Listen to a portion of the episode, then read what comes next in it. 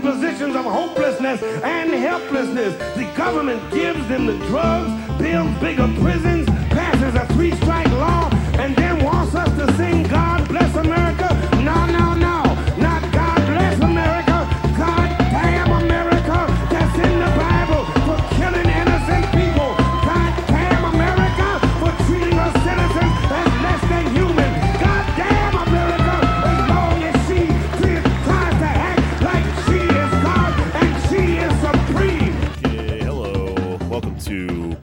four, I think, the finale of this series on John Brown.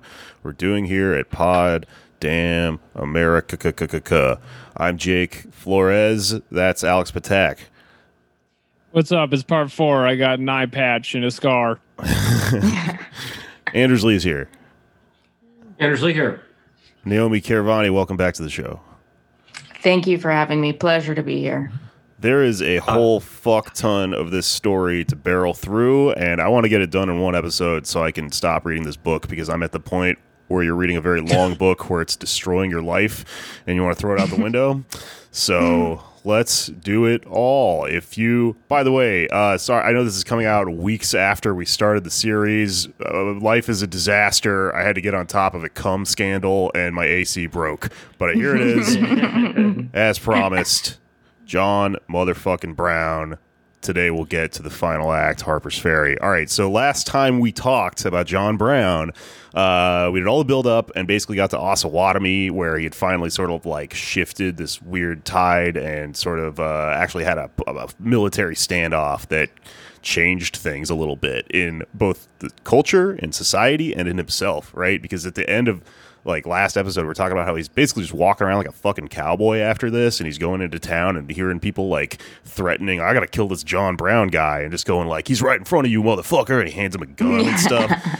John Brown is like a little bit like he's uh, not full of himself, but he's aware of how badass he kind of is. I think there's like a lo- there's a little bit you know you could project onto this depending on whether you like him politically or don't like him. Maybe he's you know uh, kind of becoming egotistical, or maybe he's just fucking earned it. You know, I don't know. Maybe he's back to his old him. You Yeah. know what Yeah, I mean? he's, he's back on his bullshit. He's Osawatomie Brown. He's the the yeah the Bugs Bunny meme where he's got the gun. He's go, I'm going back to my old life or whatever. I don't know. Um, so Loosely based on John Brown. Did they ever do a Looney Tunes about John Brown? yeah, yeah, where Yeah. Bugs Bunny has to end the unconscionable practice of slavery. yeah. yeah, he kills Foghorn Leghorn. Yeah.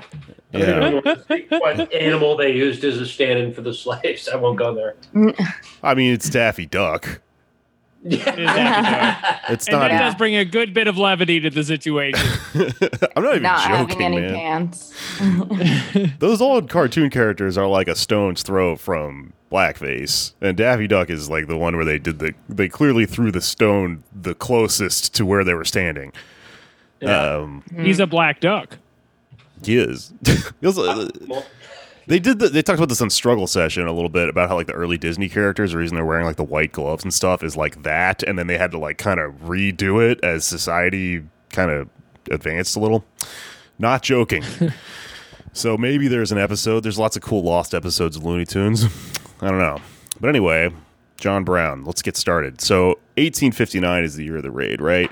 Um, he goes to Cleveland. He meets these people called the Overland uh, Oberlin Rescuers. Um, they go around uh, you know, he, he's, he's got this swagger going on. He's meeting other like people that have gone done more dangerous abolition projects.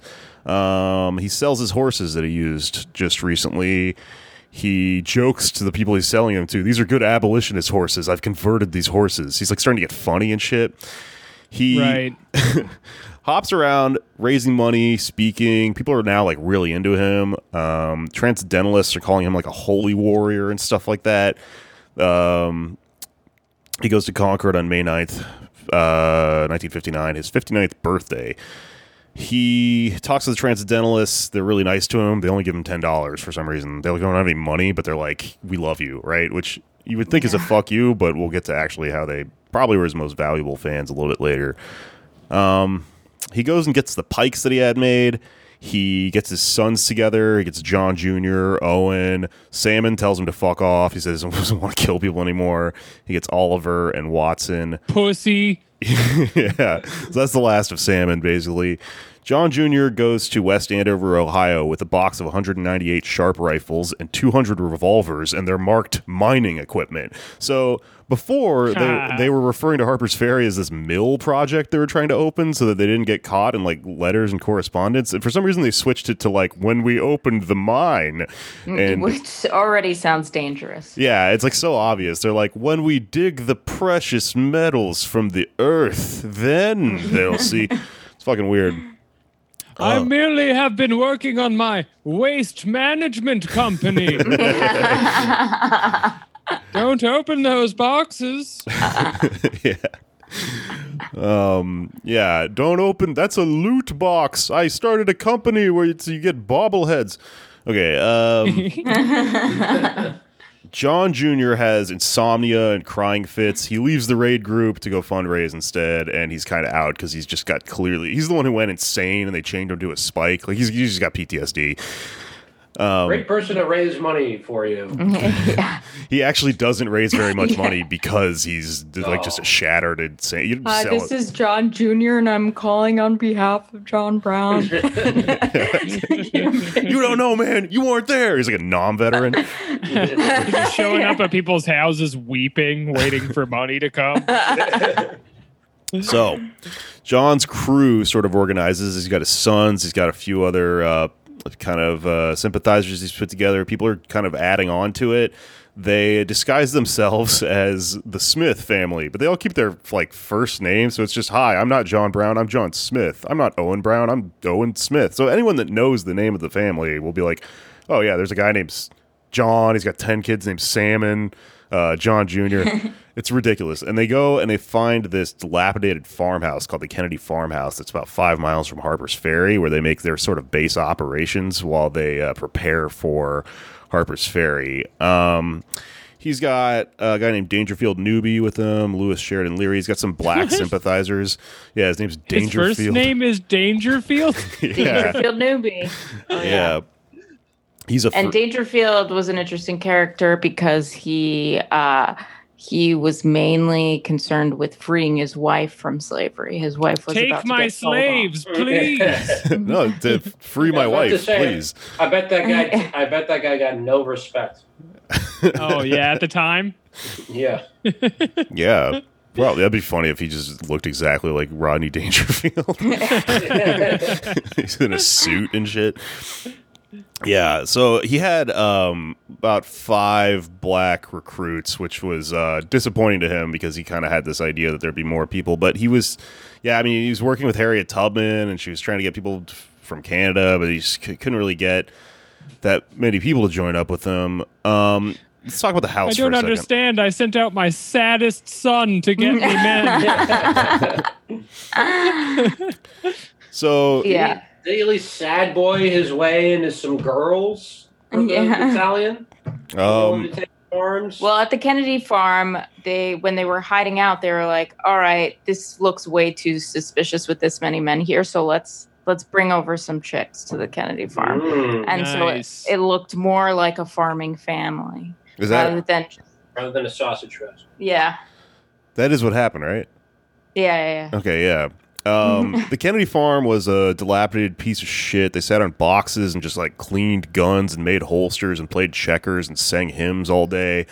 They sent um, people into town to sort of uh, mill about, do a little recon. They even buddied up kind of a little bit to a local pacifist group called the Dunkers, which is pretty cool. Um, All right. yeah, the one from Boston or the Twitter people. I don't know. Um, so he has this nosy neighbor called the Huffmasters who they keep seeing like black people through the windows, and they're just sort of like you know an annoying neighbor. Um, Yeah. And this was like a, a stop on the, or a quote unquote stop on the Underground Railroad. So the, this is where uh, slaveholders would look for their, their escaped slaves, this town in Maryland. Yeah, so it's a real dicey situation.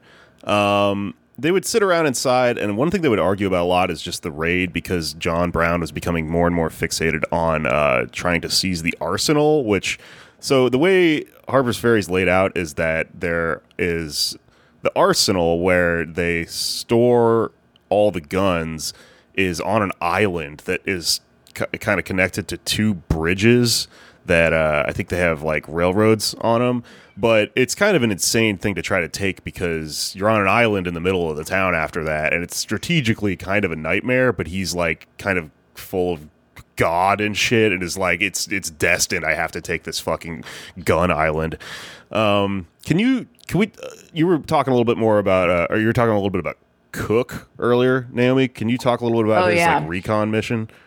Oh yeah, so John Cook, the hot one of the bunch, goes down. There's actually a book written about him called John Brown Spy, and uh, he's a really interesting character. He was a lawyer in the North, I think Connecticut, and then he went down to to Harper's Ferry on this recon mission to like get the lay of the land, and he actually like made friends with everybody in town. He published poetry in the local paper and he he got married and but used the marriage and like asked the marriage clerk like oh how many slaves are in town for that mission for the Harper's Ferry mission but uh his his wife did get pregnant. So it may have been a real marriage though. He he All did right. use the marriage clerk for information. And then he goes up to Lewis Washington who was l- later captured which is hilarious. And he makes friends with Lewis Washington the uh, great grandson of George Washington. Yeah, um But does he marry him? he does not marry him But but a they of reconnaissance marriages all through So- town. Yeah, so Johnny Cook was a was a really good sharpshooter, but he went up to Lewis Washington and he was like asking about his guns and just seeing how how well the guy would shoot. And John Cook just pretended that he wasn't that good. Mm. yeah. And then Lewis kind of fucked up, so he knew that he was going to have an easy time capturing him The old, and the stuff. Old Coke hustle. yeah, the they they when they did capture the whole crew, they hated him the most. Like yeah. more than John Brown, even because they thought John Brown was kind of cool. They, they that guy pissed them off really hard by hanging out with them and writing poetry in their city and shit, and pretending to be their friend, and then doing the raid. Um, yeah. Plus, he was hot or whatever. Yeah, he was super hot. Also, yeah, later in later in jail, he gets a lot of female fans who try to bail him out. Yeah, very cool. There was real persecution against hot people back then. I mean, he had a Not better like chance now. of surviving. Of surviving. Back, but anyways, yeah, go Yeah. on. I think that he got his wife pregnant and probably accidentally, and then he had to go on 1850s like Maury in the South. Okay, A, tra- traveling Maury. Mm, Yeah. yeah. You are not the father. I don't know. Uh, okay, so yeah, it's like a vaudeville show. Just Maury Povich. Yeah. Um. So, uh, what was his name? Frederick Douglass visits and declines to join the raid. John Brown says, Come with me, Douglas. I will defend you with my life. I want for you a special purpose. When I strike, the bees will begin to swarm, and I shall Yeah. want you to help hive them. He's yelling about Yes. beehives. yes, he thinks Douglas is gonna hive. Yeah. Hive them, Douglas. hive. But we need the D hive. the beehive. Yeah. I can't believe he wasn't motivated by this speech. Well, I- Won't you be the hive for all the bees, Douglas? yeah. That could be you with the holes in your skin. Oh yeah, yeah. He totally is like a Daniel Plainview type at this point. he's like older and crazier. Yeah, so he's yelling about beehives. Really weird considering like the political climate we live in now. Maybe he was onto something. Maybe the beehive works as a metaphor. Uh, Douglas, yeah, but Douglas thought the strategy was just, uh, yeah, just was lacking any kind of clear objective, and it would endanger the Underground Railroad, and it would turn the country against John Brown because they're going after a federal arsenal. So he's like, "You're going into a perfect steel trap. I don't want to join." Yeah. Yeah, and he smartly. But he did bring a recruit, Shields Green. Right. So uh, his friend Shields The Green. names in this again. Shields Green's a pretty cool name. Shields Green uh, decides to go with John Brown, even though Frederick, who he came with, is declining to go. So there's an interesting kind of hinge there where this young guy is inspired to join. And Frederick Douglass, you know, you can look at it a lot of different ways. Um, I don't know. Some people think that he just simply afraid uh, because it is a suicide mission that does go wrong. Some people think that he's uh, warning John that he's, you know, that you're going to kill yourself and I'm not going with you. And, um, you know, th- then there's also like the, the philosophical stuff about the violence and peaceful abolition and stuff like that. And, you know, we'll talk a little bit about Frederick Douglass like after the raid or whatever, but he does kind of come back around and eventually come to uh, laud John a bit, right? Which happens with a lot of people. Um, let's see. He wrote, John Brown wrote his own constitution and also his own wild ass Declaration of Independence, both of which are discovered, I think, at the Kennedy farm after the failed raid. And so, like, all these letters and stuff that he had all get published, and then everyone sort of Yeah. sees, like, the Unabomber manifesto. Um, it- Also, people had it in their pockets during the raid. right. So they were found in people's pockets. OPSEC Pocket co- gotta have your pocket brown constitution. Yeah, your little chick tract. Um, he in the in his Declaration of Independence, he calls American lawmakers quote leeches, swarms of bloodsuckers and moths. totally unworthy. They unworthy. do not hive. yeah, moths do not hive. Leeches do not hive. Totally unworthy. They unworthy. spend all day in the closet. eating eating my sweaters. he, uh, totally unworthy of the name of half civilized men. Nature is mourning for its murdered and afflicted children. Hung be the heavens in scarlet. So, yeah, he's still doing the thing where he's yelling about wild animals, which definitely reads pretty well to the transcendentalists, using them as metaphors for things. Um, but you also notice that he refers to the blacks as we instead of they and stuff like that. And so, um, you know, much much is actually pretty like much is made, and much is appreciated of this wild ass shit he wrote when he uh, when he's in, in prison and, and eventually killed. Um, he also had a, a piece he wrote, a piece, uh, I don't know exactly what you call this. It's called The Vindication of the Invasion, which just sort of explained his rationale for the violence. Um, he became paranoid upon learning that his plan was ratted out, or thinking that his plan was ratted out. He yelled at his men because he thought they were being sloppy around town, but he was actually narked on by some Quakers who went to the Secretary of War, John B. Floyd. But Those Floyd, oatmeal bitches. Yeah. But also, a lot of people at the Kennedy farm were like writing their girlfriends back home and were just like, I'm on a secret mission. right, Don't ask where. It's here. and John Brown was getting fed up and he was like, if you have to write to some girl, you might as well just send it directly to the New York Herald. yeah, yeah. He was such a prude. Like he, he, yeah, he was really mad about that, and he thought that's what what was, uh, you know, what was going to blow the cover or whatever. But uh, these Quakers didn't even blow his cover either, though, because the story, the, the Secretary of War heard the story from the Quakers. He thought it was the craziest fucking thing he's ever heard, and he's like, "You're, you crazy ass Quakers, get out of here." So Oh Get yeah, outta it here, was Quakers. also a G- they said that the the armory was in Maryland, so they were like, uh, so the government official that read the letter said, "Oh, there's no armory there, so this must be just complete insanity." crazy ass oatmeal people, get out of here. Why don't you go abstain from another war? So how did they want to free the slaves? Non-violently, I presume. Yeah, I mean, a lot of the non-violent people didn't really have a clear answer, or they didn't have an answer they agreed upon. It was just like mm-hmm. you know, electoral, helping or them escape. Yeah, Right. putting money into the into helping free slaves and helping them escape was Everyone Part it. call your representative. yeah. Yeah, Or you could you could buy their freedom too. Convince Raising money. owners. yeah. They made a Yeah. Video a where they, GoFundMe. yeah. they sang "Imagine" together on like a weird Yeah. projector. We've gotten the three celebrities all in one painting. Can imagine? Yeah. we wrote a letter about it's about a thing called cancel culture. I don't know. Some dumb shit. Same dumb shit they do today, you know, that doesn't work.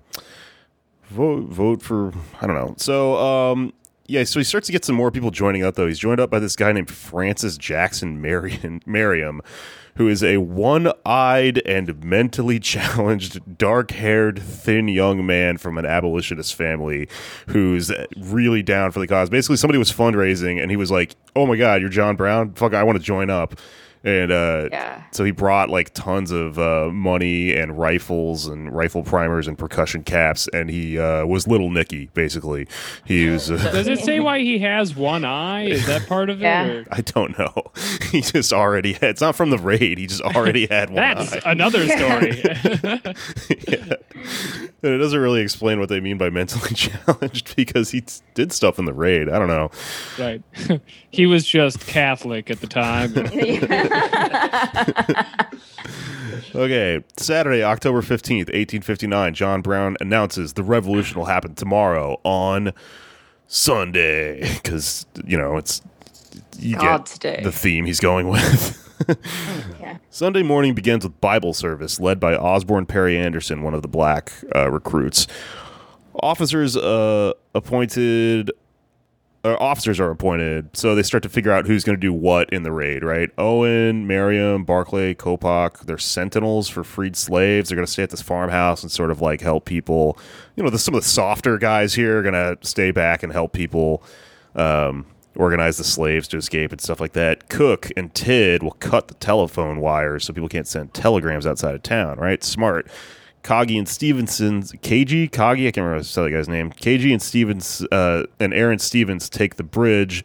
Watchman prisoner Watson and Taylor would then guard the bridge with weapons. Oliver and Thompson will take the Shenandoah Bridge. Like I said, there's two bridges, and this is all set around this island and uh, Jerry Anderson and Dauphin Thompson would seize the engine house, which will come into play later.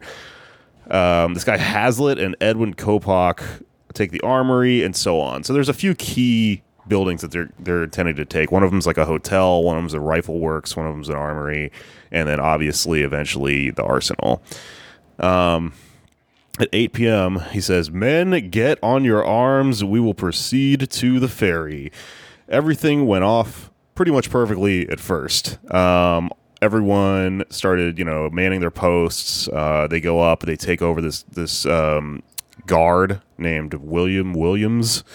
Um, John sent a ma- racially mixed group, uh, including Stevenson's Cook, Tidd, Leary, Green, and Osborne Anderson, to start freeing the slaves. They went to Colonel Lewis Washington's farm, took his sword and his gun, gave it to Osborne Anderson, like the plan was. They kidnapped. And then oh, when they arrive at Lewis's house, John Cook is there, his his buddy, and he's John Cook is like, uh, "You are now our prisoner," and Lewis was like, "You must be joking. Like, what's going on?" and then Aaron Stevens was holding a torch in his house, and the sparks were flying everywhere. And Lewis was like, "Oh, come into my bedroom and light my candles. Please don't set my house on fire." It's so funny that they gaslit the great grandfather or great grandson of George Washington like that hard. Like yeah, they pranked him for a year and they were like, Yeah. surprise, yeah, you got punked. yeah. yeah, you come. Yeah, Washington, Lewis Washington tried to buy them off with whiskey. He just thought they would go away if he's, do you want some whiskey instead of kidnapping me? Um, they freed his slaves. They took the uh, the Lafayette pistol and the sword of Frederick the Great. They gave the pistol to Osborne Anderson and the sword of Frederick the Great to John. They did the same thing at the Allstadt farm. They took hostages to the armory. So they're starting to like uh, sort of like free the slaves, take these wagons around, take the hostages up, and consolidate all the hostages in the armory. Right. But um, And there, there aren't that many slaves in town. I think we covered this, but there aren't that many. Yeah, there aren't that many, which is part of why this starts to get weird, right? So they start it's free. a gesture. yeah, Yeah. Um, like everybody just at in the beginning, most people thought that they were just like robbers who, you know, because the it, it seems so crazy to be in this town to free the slaves. yeah, it didn't really make sense, and also. Uh, yeah, so if, people figured out the abolitionists b- bent eventually, but at first they were just like they're fucking robbing the armory. Some weird Northerners are coming to rob the armory. Couldn't they saw black people with them? And they were like, "What? Huh? Like I don't get it, right?" so the most important kind of side effect of this confusing image, though, is that uh, this is where things really started to go wrong. They freed the slaves, and John Brown started going around to the slaves and going like, "We're doing a slave revolt here," and then he would hand them a fucking pike with a Bowie knife on the end of it, and the slave would just go like. I what? Like who the fuck are you? here, here, take my constitution. Yeah, I mean, I, I- imagine it from the slave's point of view. Like you, uh, this doesn't really make any sense. There's like a mixed group of people. It's very confusing. A white guy is doing this. So after the raid, we'll jump forward a little bit just to kind of make a note about this. You know, the propaganda from the South was basically that this proves that sla- slaves want to remain slaves, right? And that this is all a big fool's errand. And like, look how funny it is that this guy tried to free the slaves and they didn't even want to go with him. But I think probably the better analysis of this is that uh, you know John Brown studied all these like slave uprisings, but they were all led by like a slave, like a charismatic, like Nat Turner type from within the group who was black and was one of them. And so, you know, he Brown would go like he did that mission on the last episode where he took 11 slaves, freed them, and then spent like fucking weeks with them going, you know, like traveling upwards to Canada. By the end of it, fucking one of the guys named his son after John Brown. Like there's a you can get, you know, the the story to make sense after a while. But just busting into someone's room, handing them an archangel pike, you're white, like it's confusing and it's probably where the job got a little bit botched. Um, right. You probably know the people that they're telling you to murder a lot better than this strange old man who speaks in Yeah. rhyme. Yeah. Also, like I think a few of them, I guess in maybe farms nearby, like saw what was happening and understood it, but were just like, "This is not going to work." So we're not going to like join this because it's you know it's futile. Everyone's going to get killed. Yeah, a few a few blacks uh, freed. I think freed blacks that were walking around did join, but for the most part, it was uh, yeah, it looked like a fucking suicide mission. And also, the other thing is that slaves like knew how hard that they would punish the slaves after this. The white people would probably get away like a little bit easier. I mean, they were doing medieval shit to slaves that tried to run away. Yeah. Um, yeah. And what, so Nat Turner's rebellion was like 20 years earlier, and a lot of militia had been set up, especially around this area, to to thwart these kinds of attacks. Yeah, I mean, this is you know, you're black, and then a white guy runs up to you and he goes, "We're gonna go fight the cops together." And you're like, "Uh, "Have fun, guy!" Like, uh, I'm not going Yeah. with you, you know. Um, KG Kagi, I can't, I'm gonna call him Kagi. I, I don't know how this name's pronounced. Cocky, I think it is. Kagi and Stevens. K. Kagi and Stevens uh, warned John Brown to meet them at the rifle works and retreat, and everything probably would have went off pretty well if he had done that. If he had kind of given up on this plan of holding the arsenal and retreated into the woods, like what was his plan, you know? But he decided to wait for the hive and then use his hostages to escape or die fighting from the armory. Eventually, Who told Yeah. him about the hive? Yeah. what happened to the plan? I don't know. yeah. He basically told his hostages, like, yeah, we have like 1,500 men on their way right now. Yeah, because Yeah. he those were men he assumed would be activated. He didn't actually have yeah. them. But I, I think he also knew to project like this the amount of men or like to kind of deceive people as to how many men he actually had. Well, the sale is about confidence, but I guess my question is just like, did he have a reason specifically he thought there was a hive coming, or this is just uh uh this is imagination at work at this point? I think Well, there's part of him that really did believe that s- slaves would see this happening and just join it. yeah. But yeah, he also planned on holding the arsenal more than t- three days, so or two days. Yeah. Yeah. If they were able to distribute weapons, that would have been sort of a feasible plan. Like It's the same thing with the uh, the Weather Underground uh, uprising. They did. They were like, "We're gonna fight cops," and then question mark, and then Yeah. we killed all the cops. yeah no he did have a, a very detailed plan but he wasn't he just had all these ideas that were just plain wrong like the you know most military men say that hills are better to shoot from but actually it's the ravine and, Why did you think that? well i don't know why he thought that he just made things up that like he he did think through the plan a lot but Well, I think Um, that the answer to both the hive and the strategy question here are that he it's all that he just had a motif going on of wilderness that made sense in his like grand you know he was getting artistic with this shit a little bit and like talking about how like you know it was preordained and stuff. And so he saw the saw nature as being very symbolic which is why the transcendentalists liked him so much because that was their same thing That's the danger of hanging out with transcendentalists, is you just start Yeah. living like a poem afterwards and you get Yeah. killed. yeah uh, but he also Gun you know tactics aren't the same as like a dove's flight into the woods or whatever. Yeah, he, he also got the the run into the wilderness thing from like just studying slave uprisings and stuff. But um, either way, he didn't do it, so that didn't you know that that's when things start to go wrong. Another thing that really set off like the beginning of when things got really botched and really fucked was this. So.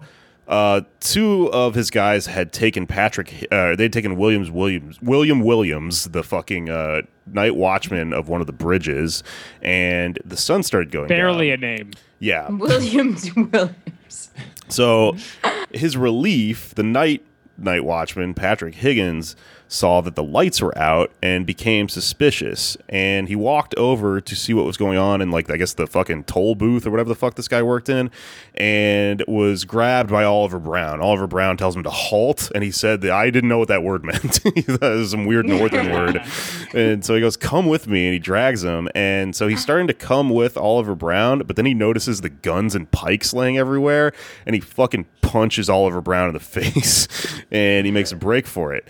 Uh, he runs to a saloon called the Galt House, where uh, Stewart Taylor, another guard, saw him running. Right, and he Down here, we don't know halt. We know galt. yeah. golf So this other guard sees him running for some reason and fires his rifle at him, grazing his skull and knocking his hat off like an old western movie.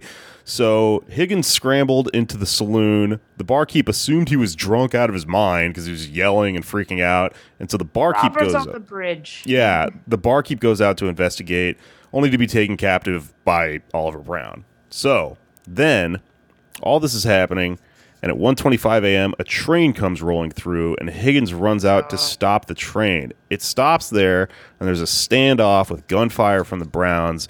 And this guy named Shepard Hayward, who's a freed black man who works on the train as a baggage handler, walks out. He tries to find Williams because it's a stop and he's supposed to talk to the night watchman and uh, the original guard, uh, or yeah, the original guard, Williams. And Oliver and Taylor point rifles at him. They tell him to stop. He doesn't. And the first casualty of Harper's Ferry raid is fucking Oliver Brown shoots and kills a black guy. So, right off the bat. oh yeah Not a It's good so look, sad. Chief. Yeah. It's so sad.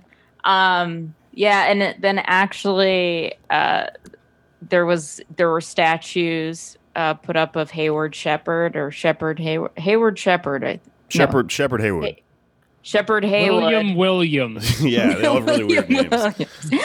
but they did like uh, the, there were Confederate statues put up during Reconstruction, um, or like Confederate funded of Hayward Shepherd, like saying that this was the first casualty of Harper's Ferry, and you know it was a black man. They they didn't sympath- They didn't really abolitionists didn't really sympathize with black people.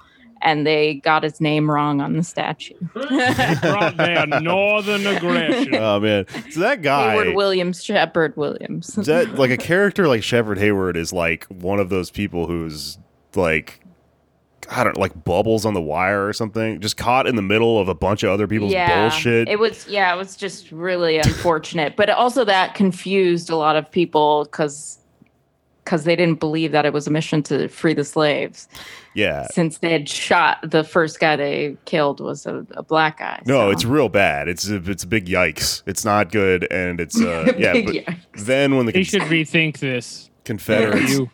try to, uh, like you're saying, the Confederates try to take him on as like their own cause, they misspell his name. Everyone's this is just bad. This guy's just fucking wrong place, wrong time. He becomes a ghost for sure. He's a vengeful ghost. yeah. Um, so let's see. Uh, Cook, Tidd, and Leeman captured the slaveholder named Terrence Burns. Cook, Tidd, and the freed blacks consolidated at the schoolhouse with the arms. Brown allowed the train to leave. Which completely fucked him over because, like, you're going to allow the train to leave. Why did you cut the goddamn telegraph wires, right? yeah. the tr- train's immediately going to tell people that you know even if they don't know what's happening they think they're just there's a robbery happening so Right. They sent a guy out and he got killed. Make sure you tell the next town, yeah. yeah even if you don't know what it is. he later says they that this is wired him being Washington. The they wired Washington. yeah The- um, at 7.05 a.m the train conductor wires news of the raid to the secretary of war w.p smith. He dis- dismisses it as crazy again. But uh, the president of baltimore and ohio railroad the railroad company sees the message and messages president Buchanan or telegraphs him, uh, Governor Wise of Virginia, and fucking everybody. And then it starts to get out. So the president, the governor of Virginia, everyone starts to catch wind of what's going on. Right at 10:30 a.m., they start to put troops together. Um, then Doctor Starry, who had tended to the dying Shepherd Haywood, does uh like Paul Revere shit. Like he starts going around, he's saying like, eh, fucking people are coming. Um, he, but he thinks they're robbers still. Brown uh, trades a prisoner for breakfast for his men because they're starting to get hungry. Uh, he doesn't eat it though because he thinks it's like poisoned. He starts to get like a little bit crazy. He's like, yeah, it doesn't make any sense. He's holed up in this, you know, in this armory. The plan's starting to fall apart. Um, he has like 35 prisoners. They're machinists and armors and stuff. Dangerfield Newby for some reason shoots just a random Irish grocer. Dangerfield Newby's a black guy. The grocer's white. So there's just all sorts of. They don't know why. Like they, just bad. Sh- the plan's not going off very well, right? Higgins goes to get water and runs into Oliver, and um, so Higgins was one of the guys who was tending to Shepherd Haywood, right? And he runs into Oliver Brown at like a water spigot, and he goes, "Hey, man, like, uh, you know, what the fuck are you guys doing?" And Oliver Brown, I swear to God, is what he says. He says, "This is a darky affair," but he says it like he's like bragging, like, "You guys hate black people, right? We're here to free." And that's how he says it. And Yeah. Higgins, the guy from the town, goes, "You fucking idiot! You shot a black guy. I'm literally like trying to save his life right now." the, I'm just gonna put this out there: the Brown kids have like Venture Brothers kids energy. Like they're very dumb. Their their dad's in charge, and they're they fucking fuck everything up. Yeah. They Um, have very little agency in the situation. I almost feel bad Mm. for them a little bit. Yeah. Brown does apologize to the train conductor and say, you know, we didn't mean to spill any blood. It was my dumb guardsman slash son. yeah. My foolish boys. I should have left them for the wolves. yeah. Yeah, dude, he's fucking uh, McAfee. yeah. Foolish boys. you can go to jail for attempting. Attempting slave insurrection. yeah. Um, the townspeople and local militia begin to form up and rush the bridges, and Brown orders five uh, to push them, or orders fire to push them back. Dangerfield Newby is killed. Um, no. no Yeah. respect. Uh, Take his life, please. no. Newby's body is fucking mutilated. So around this time, I think that the town starts to figure out that these people are abolitionists and that they're working with black people, and then they go from being mad at robbers to being good old fashioned Southern border ruffian psycho racist people because they kill Newby, and they cut off his ears, his dick. They poke sticks in his bullet wounds. They throw him in a gutter to feed wild hogs. 30 to 50, you know. It's not funny, Anders. yeah, why did you laugh right now? That was our friend, Dangerfield Hogs. Newby. Hogs. what the, the Washington football team should have been named. That's the Washington Hogs. That's a good idea. Hogs. That's- Uh, I don't know why I laughed, but yeah. I mean, would be I- a reason to not name them that, I guess. Hogs is a funny. I'll give you that. Um, it's gallows humor, folks. Uh, all right. Uh, militia raids. Uh, or a militia raids the rifle works, pushing Kagi and Leary into the Shenandoah River. River. Kagi falls in after being shot, and he drowns immediately. Leary is shot and dies the next day in a Cooper shop. Copeland is stranded on a rock and taken hostage. John Brown um, realizing he's starting to get screwed, tries negotiating hostages. The Marylanders take Thompson, this guy he gives out as a hostage, and then they just tell him to fuck off. So he starts to realize negotiating is probably not going to work, right? Brown moves with his freed men, uh, some of his men, and all 11 of his most important, or an 11 of his most important hostages to the Fire Engine House, which will later become known in history as John Brown's Fort, because this is where he made his last stand. The Fire Engine Cool. House. oh wait, did you miss the schoolhouse? um, I'm, I think. Tell me about what's going on there. I've got some notes, but they're probably not written kind of in order. Oh no! So John and Stevens go into this schoolhouse nearby that was had a full classroom of kids, and John Cook goes inside and says, uh, "Don't move anyone. We just need to store weapons in this room, and please continue learning." you can count our rifles. I mean, it's uh, Write a poem about him. that's a lot like school today, you know. yeah, yeah. That's true. Um, so the Fire Engine Active House. shooter drill. John Brown is freeing the slaves. That would make it way more fun. I, think. Yeah, badass. Oh, I wish I had thought of that when I was teaching. so the thing about the uh, fire engine house is that it's got these three gigantic, uh, heavy oak doors. Two of them, I think, are a big set of double doors, which he does his main action out of. Um, Brown sends uh, sends out his son, uh, Watson, Aaron Stevens, and a hostage. Stevens is fucking riddled with bullets. Uh, Stevens is his friend who did the Django Unchained shit at Osawatomie. Killed that guy inside of his house who he figured out was trying to kill him. Stevens is a badass assassin, but he's fucking just cut into ribbons. He's still alive, though. He survives the whole endeavor after just being shot full of lead. Um, he would have died, except a hostage named John or Joseph Brua rushed him to aid, and then this hostage, Joseph Brua, for some reason, returned to being a hostage. He's an idiot. Uh, he didn't have to do that. Dumbass. Watson is uh, shot in the bowels and drags himself into the floor of the engine house, and he's just dying out, bleeding out, while his dad is making his last stand. Will Leeman. that's one of the worst places to be shot. That sounds like it sucks. Ugh. Yeah, I don't even want to know where that actually is. Sounds rough. It's your intestines. They're all like they keep moving the whole time. It's terrible. Oh. Um, Well, it would certainly cure your constipation. I don't know. Folks, I shit out my front. Folks. Well, maybe I just like digest the bullet and get it stuck in there. no. I went to go free the slaves, but I only ended up freeing the lunch from the front of my body. Yeah. I'm a real John Brown, if you catch my drift. All right. Will Leeman tells John he's going to check on the schoolhouse, and he just bolts into the river where he's shot, but manages his way uh, onto a boulder. A Richmond man wades into the river with his revolver over his head. Leeman yells, Don't shoot! I surrender! I was running away.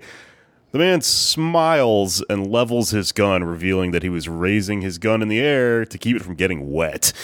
He blows his whole fucking face off and then a million Oh. Southerners convene to use the fucking body as target practice and just shoot it to goddamn bits.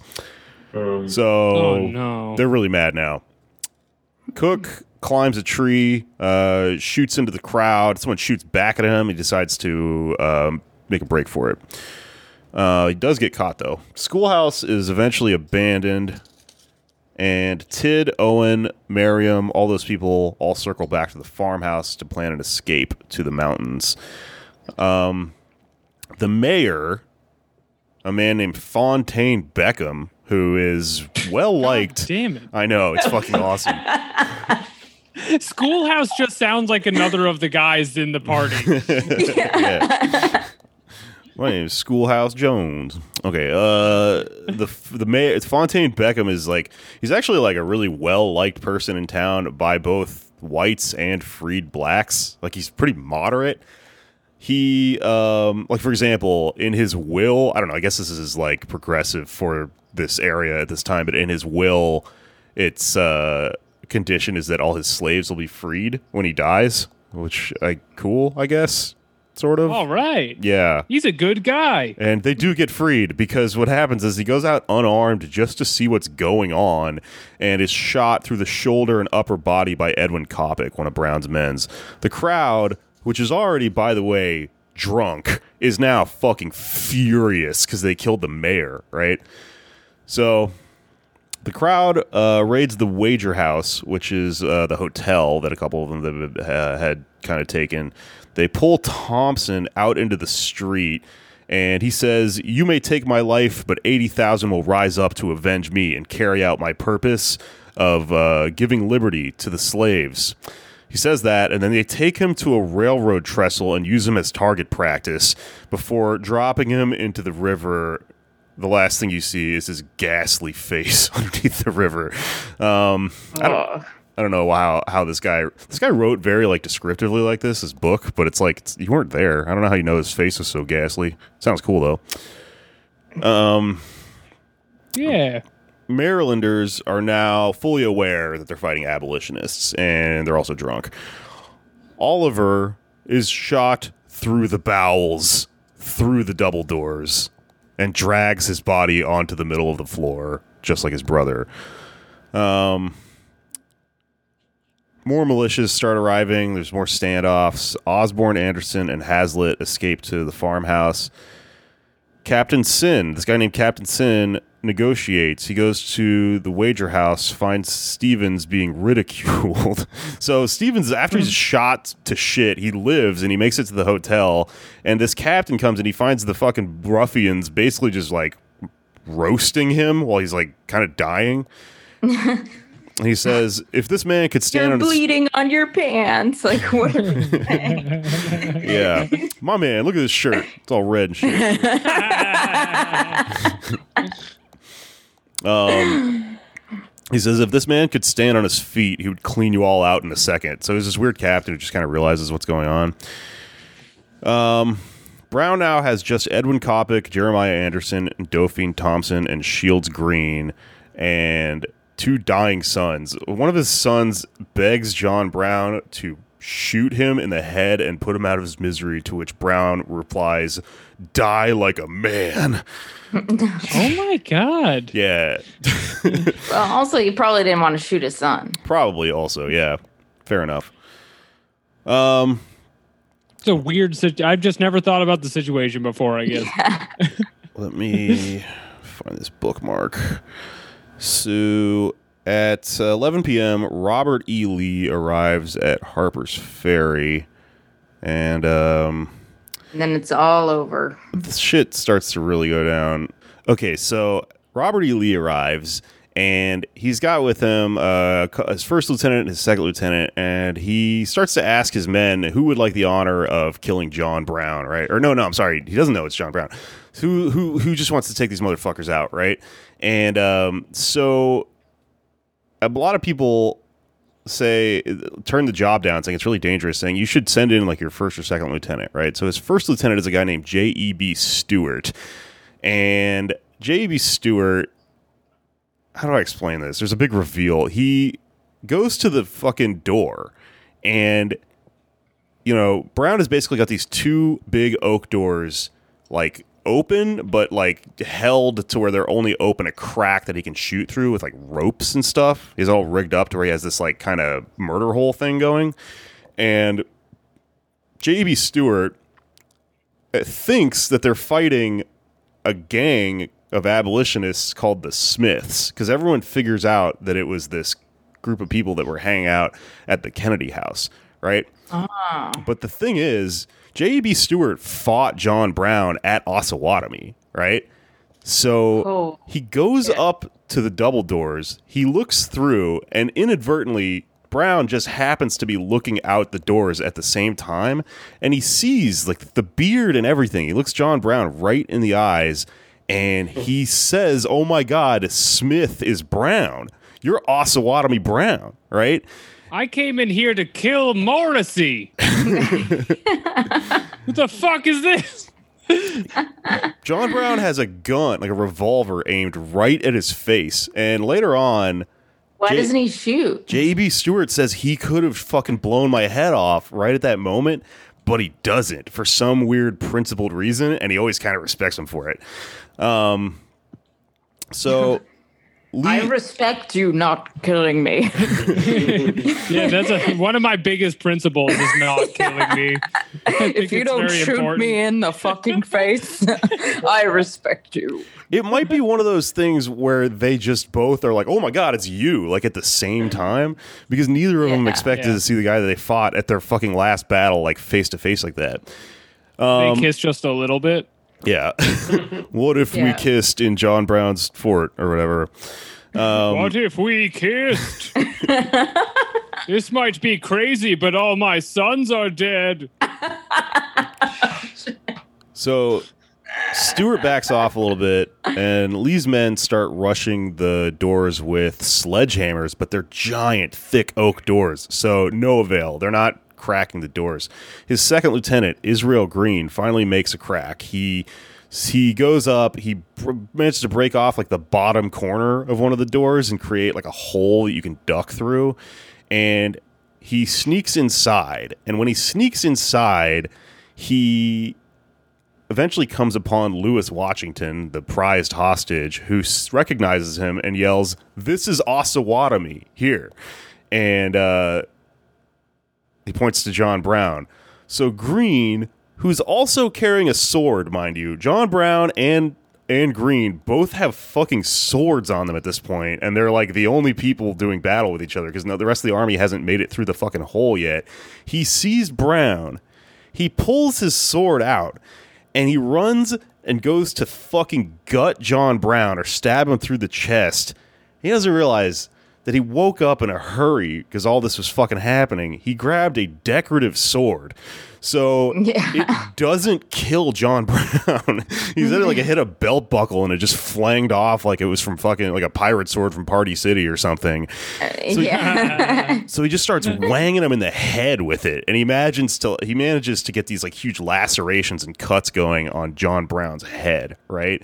And for the rest of the battle and through his trial and everything, if you don't know this, if you get cut on the head, it's like kind of the most you'll bleed more than like any other part of your body, but it actually a lot of times isn't actually a serious like wound because your skull is so thick. So if you don't hit a nerve or anything or damage your skull, you just th- that's why like pro wrestlers will just like kind of hit their head with a fucking razor blade when they want to like look really gory after a move or something.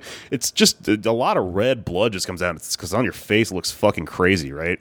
So Right, you only use ten percent of the blood in your head. yeah. Anders uses point oh two. Yeah, Just use more of the blood in your head, idiot. Yeah, taking shots at Anders for no reason. So the rest of this whole time, he's just bleeding out the fucking head. He looks like a lunatic, right?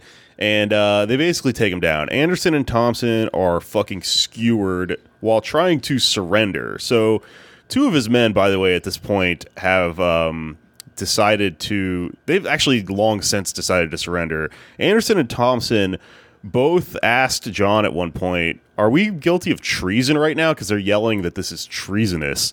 And they start to chicken out because they realize they're going to be, like, I guess, hanged for that. Although you're going to be hanged anyway. Or- What did you think you were doing? Right. What did- at what point in this entire operation where you're killing people and freeing the slaves, you're like, I think I could retire later. well, yeah, some of them did go on the mission thinking like my family won't be poor after this and I'm going to be successful and famous.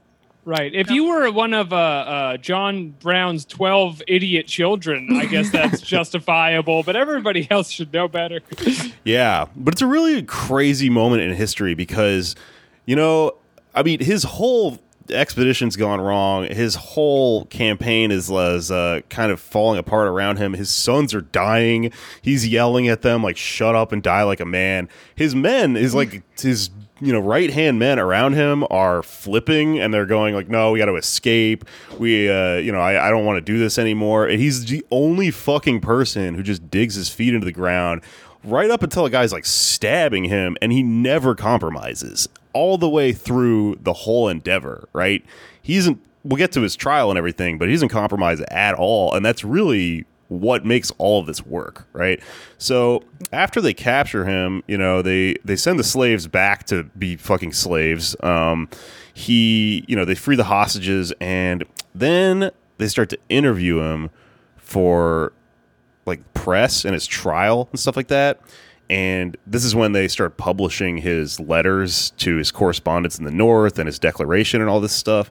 And all this stuff has kind of the inadvertent effect of making him like really popular actually eventually but we'll get to that because it's kind of a it's kind of a process right so let's see Yeah, it's interesting how the uh, the propaganda of the of the crusade to free slaves is so much more attractive than actually what happened, where Yeah.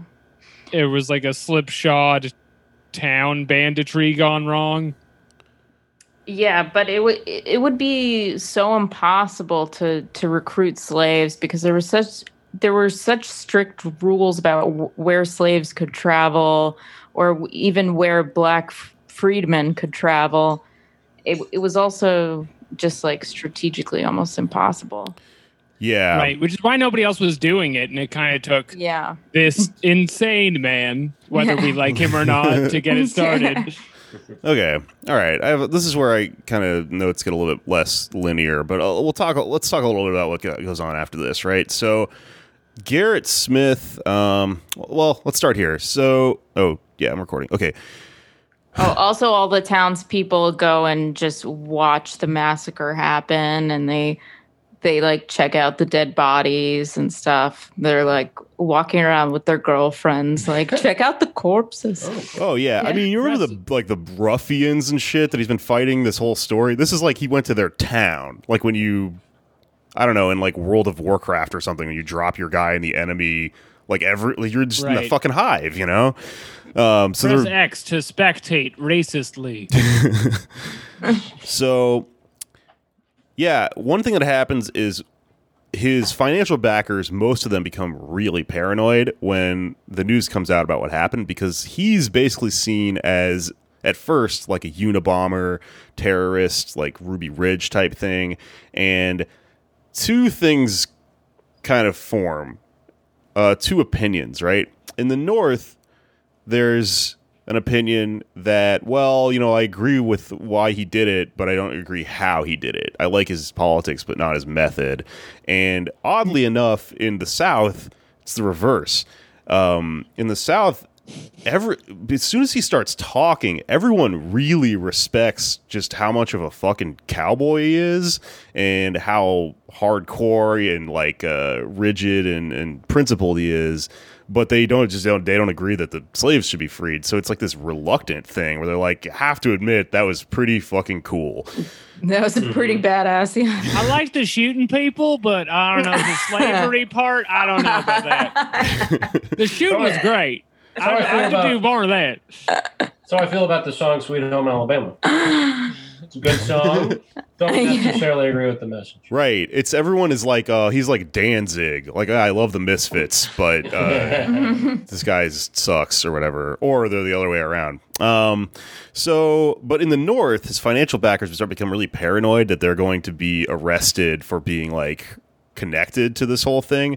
So the one who goes the most insane is Gerrit Smith, who uh, like all of his letters to Brown are published, and he denies them, but then he turns around to try to like join Brown in prison at one point, and eventually he's just committed to the New York State Asylum in Utica and remains insane all the way through the Civil War. But a lot of people think he was just like quote unquote insane because he just like you know, politically was untouchable if he's in an asylum or whatever. But all the all of his financial backers were like so rich they were still untouchable. Yeah. Um, Sanborn and Douglas flee. The Secret Six all flee. Uh, they start burning documents. A lot of them, you know, go a little bit crazy. Um, do you know a little bit about what happens? Douglas flees. Douglas flees to Canada also. Yeah, can you do you know a little bit about kind of what happens to Douglas after this? Well, he's just basically on the run. Everybody thinks he's kind of the mastermind of this operation, but they also have like letters that prove his connection to Brown. Um, and he- Douglas, we know you're the hive. Yeah. You're in charge of the swarm, Douglas. We have you dead at arms. Yeah, but uh, as like political opinion changes in favor of Brown, uh, Douglas starts to speak in support of, of Brown as well and says like he was willing to die for the slave. I'm willing to speak for the slave. Yeah. Like that. Yeah, I mean, that's kind of where everyone that's the tack most people take, right? Because they're all just terrified of being associated and and the it, what's happening is that they're uh, you know, they're cowering to public consensus. They're going with the flow, which is the thing that Brown stood against forever. He's a real iconoclast. So, what happens is everyone except for like Parker and Higginson from the Secret Six uh, kind of turns, but they remain loyal. They try to bust him out of jail. That guy, uh, Lysander Spooner, that anarchist that he had a back and forth with, tries to bust him out of jail too. His plan is to kidnap Governor Wise of uh, uh, Virginia with um, a tugboat and hold him ransom in a tugboat. but he just can never get the funds together. I think uh, neither can they. Toot, toot. yeah. Um, Three toots means I've killed him. yeah. But Important uh, to recognize he was a primitive cartoon mouse at the time. yeah, he's that's his Steamboat Willie.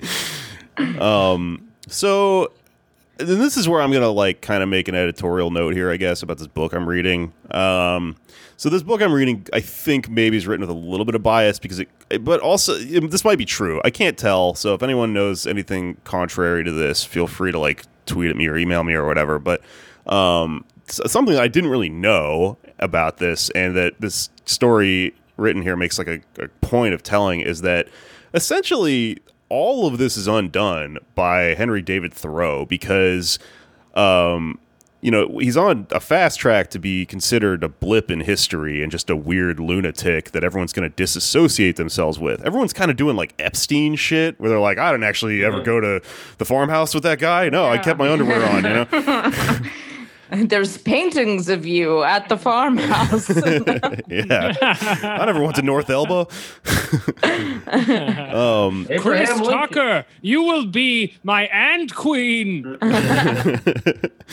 Um, but what happens is Thoreau starts writing about him in his journal, and he's just journaling about him, and he's publishing a little bit, and eventually he gives a talk. And his talk is like they try to like stop him from speaking in Concord. Like it's like too controversial. They won't advertise it and shit. But he gives some sort of incredible speech, and then it starts to get people a little bit on the side of John Brown, and from there, he convinces Ralph Waldo Emerson uh, to write about what's going on and talk about what's going on. And Ralph Waldo Emerson at the time is like, you know, him and Mark Twain are like fucking Chris Rock and Louis C.K. or whatever of you know ten years ago. Like like they're like the biggest of poems. public. Maybe Yeah. should have used Louis, but you know what I mean. Like they're like the biggest fucking uh, public speakers. They're like you know. Traveling around. They draw these huge crowds. They get paid a ton of money, and so I'm sorry, I'm really stuck on Ralph Waldo Emerson just being like, "You ever want to fuck your own daughter?" Yeah. in the woods. you ever notice how Nature you're? beautiful, kind of like my daughter, Yeah, looking good. my dick is like a dragonfly. Um,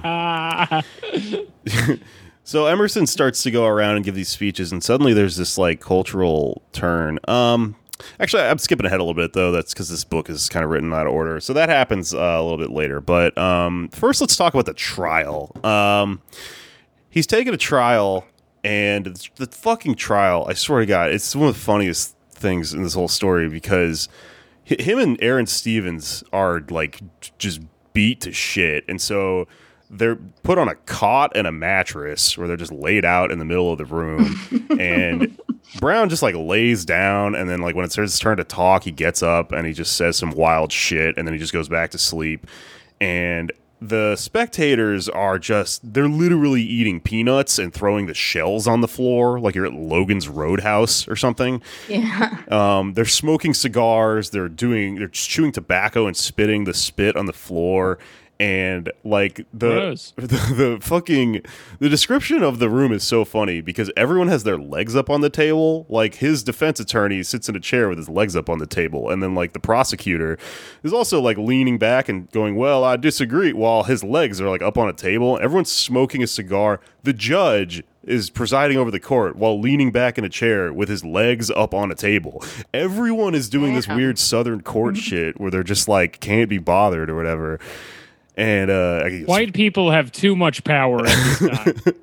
Yeah. But they didn't they like push to have him tried in Virginia rather than in a, in Washington. They did because he technically the crime was committed on federal property, but that came up like in the uh the trial and uh, eventually they just overturned it because I guess they used something called precedent, which is just like, well, other crimes that have happened at the armory have been taken to trial locally, so uh fuck you, you know. And yeah. he has this um the the first lawyer that is prosecuting him his name's charles b. Harding. Charles b. Harding falls asleep all the time. He's smoking the whole time. The judge keeps yelling for order he's um Order. I mean, wake up. yeah he's fucking drunk the whole time and he has a black eye and at one point the judge asks him like why do you have a black eye and he says well last night i got into a fist fight with a blind n-word and oh my. And it's like, wait a minute, a, you fought a blind guy and he beat your ass. it's so fucking good. Everyone, it's just Southern lawyer guy all over the place, and like. Harding is dismissed from the court after the, the I fought a fucking drunk guy or whatever thing. I fought a black a bl- blind black guy while I was drunk. Um, you would wish they were a simple Southern chicken. Yeah. so Brown's defense is a team of Lawson Botts and Thomas C. Green. Uh, Green is loud and boisterous and says "war" and "thar" a lot, and uh, he he brings up the federal property thing. I think Botts is the one that brings up. There's this photo they try to bring up to uh, claim insanity because the uh, you know Potawatomi gets brought into this whole thing, and they try to use it as an insanity case because uh, maybe he's just a crazy murderer. You know, well then you have to fucking Yeah. sentence him to jail. Maybe you can't hang him, right? And so as a proof of his like insanity, they find this photo that he took shortly after Potawatomi, and he was really rattled after Potawatomi. But um, the photo is just a weird photograph. I think it was just taken like you know, you just sometimes your camera's moving when you fucking you take the photo and it's smeared a little bit. He looks really weird. Yeah. He's got one eyebrow up and just this weird like fucking kind of frowny thing going on and he looks like that emoji with like the tongue out basically Uh, yeah. but he there's not proof of insanity though So the picture they're trying to sell the insanity on like, look at this crazy picture. yeah. Yeah. It's just I a- wouldn't post it, but It's also a very interesting defense to be like, he's not an anti-racist revolutionary. He's a madman. yeah.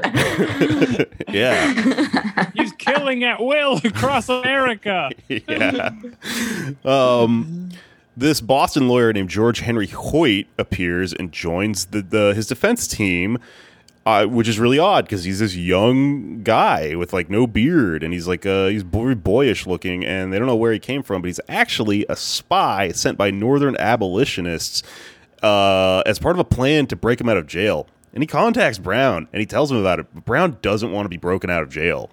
He eventually Brown Oh, man. wants to die. he, he fucking just wants to die. It's so hardcore. He Yeah. um becomes furious during uh Brown at one point becomes furious during Hunter his uh, uh sorry his the drunk lawyer gets replaced with a guy named Hunter. Uh, Hunter's recollection of the killing of William Thompson. That's the guy that they just tore to shreds. Um, that's the only time Brown got mad during the trial is just when they were describing just, just desecrating the shit out of his friend. And um, eventually, Botts and Green are dismissed, and now it's uh, this boy, spy boy, Hoyt, and then these two new lawyers, Chilton and Griswold. Um, he's gives his self defense, which I'm gonna pull up. Uh, let's see, uh, uh, uh, where is it? Come on, book app. And they also try to dig up his family history of insanity in the family to be like, look, he's insane. And then John Brown gets up and says, No, I'm not. Every time they try to get him off by saying he's insane, he demonstrates that he kind of isn't. Which really, at this point, he yeah, he's bent on death. It's insane. At one point, Well, I mean, there is a part where it's like all of you essentially led all of your children to a violent death. Maybe he just has depression, but I bet that wasn't it for him. I don't know, man. I don't know. I'm kind of a believer because you know the only reason that like his message really worked is because he didn't back out. And everyone was just so impressed by his principle. And so he gives this huge speech at one point when he's just like doing that crazy shit where someone defends themselves in court. He says, uh, I may have, uh, I have, may it please the court, a few words to say. In the first place, I deny everything, but uh, what I have all along admitted of a design on my part to free the slaves, I intended certainly to have made a clean thing of that matter, as I did last winter when I went into Missouri and took the slaves without their, without the snapping of a gun on either side, moving. That's not true, by the way. Moving through the country finally leaving them in Canada. I designed to have done the same thing on a larger scale. That was all I intended. I never meant to intend, uh, never did intend to murder or treason or destruction of property or to excite or to incite slaves to rebellion. That's also not true. I have another objection that is the uh, uh, that it is unjust and that I should suffer such a penalty. Had I interfered in the manner which I admit and which I admit has been fairly uh, proved, for I admire the truthfulness and the candor of the great portion of the witnesses who have testified in this case. Have I so interfered on behalf of the rich, the powerful, the intelligent, and the so-called great? Or in behalf of any of their friends, where whether father, mother, brother, sister, wife, or children, or any of that class, and suffered and sacrificed what I have in the interference, it would have been all right. Every man in this court would have deemed it an act worthy of reward rather than punishment. The court acknowledges, too, I suppose, the validity of the law of God. I see a book, kissed, which I suppose to be the Bible, or at least the New Testament, which teaches me all the things whatsoever that I uh, I would that men should do to me. I should do even so to them. It teaches me further to remember them that are in the bonds as bound with them. I endeavor to act up the uh, to act up to that instruction. I am yet too young to understand that God is any respecter of persons. I believe that to have interfered as I have done, I have always freely admitted I have done in behalf of his despised poor. I did no wrong, but right. Now, if it is deemed necessary that I should forfeit my life for my furtherance of the ends of justice and mingle my blood further with the blood of millions in this slave country whose rights are disregarded by wicked, cruel, and unjust act uh, enactments. I say, let it be done. And then everyone was like, holy shit, that was badass. Uh, everyone got silent after that. And the thing you notice, I know I just kind of butchered his weird old English or whatever, but he it basically invokes the law of God, and that's part of why the South can't really was like, get him. oh, you got us. Yeah. oh, He really does defeat people with logic. I also know that this book is this book, this book is seems like it might have been written by a libertarian type person because they're like he defeats them with logic. Uh, individuals can you know affect history in this way or whatever. There are some things going on, so take that with a grain of salt. But you know, argument could be made that uh, yeah, I mean, he really dumbfounded his audience, and yeah. Yeah. a lot of but the I also think the uh, he, you know, kind of he was successful in the way that he just scared the shit out of everyone in the South, and especially around Harper's Ferry, people started to pour into the town and from the surrounding counties where people were in more rural areas and they were afraid that there were more John Brown troops coming and they were poured into the town and everybody thought that there were so many more men so i think he just you know was successful in that way too Yeah. I have to wonder if it would have been more politically useful. Like, I know this wasn't a pragmatic person, but if he did just escape from jail when the guy gave him the opportunity, everybody could be afraid he's coming back. yeah, Yeah. true but i think maybe done more for the struggle if he wasn't such a weird zealot. Well, But- at that point, he was kind of like in his element, though. Like he liked having the opportunity to like hold court at the jail, so to speak, and like talk to people and give his uh, view of the world and and answer Yeah. questions and like that. but he what he also wanted. He also knew he was going to be uh you know a powerful symbol as a martyr like Yeah. Right. the- not only the fear of people attacking you the fear of abolitionists who are fucking crazy and willing to die so if you love having slaves that much you have to be also willing to die for them yeah. that's what he set up after this. He definitely got really into the martyr thing like obviously it's his whole fucking thing right? But um and he, you notice like in his speech he does say like uh you know i'm not yet i'm too young to know the word of god and all this stuff. So he does uh, interesting theological shit where he's um you know not comparing himself to christ but saying like i would die for that cause and all this stuff. Um he also invokes the constitution which is probably you know pretty big deal to certain people down there. But um to speak to like I guess an argument that he is doing this on purpose. The way that Emerson and Thoreau write about him after this is that you know before before all this when he was like Cowboy John, he would uh when people were talking, sometimes he would go talk, talk, talk. You know, fuck that, and he would pull out his gun. right, fucking cool. But uh, but he turned after he was captured, and the way the way they put it, the metaphor they used is like uh, the value of the lead in a bullet versus the lead in a typewriter, I guess, or in a letter. And they said wh- he's they said he fired one bullet that activated the you know the typewriters of the New York Herald and Tribune and all these newspapers for like three straight weeks.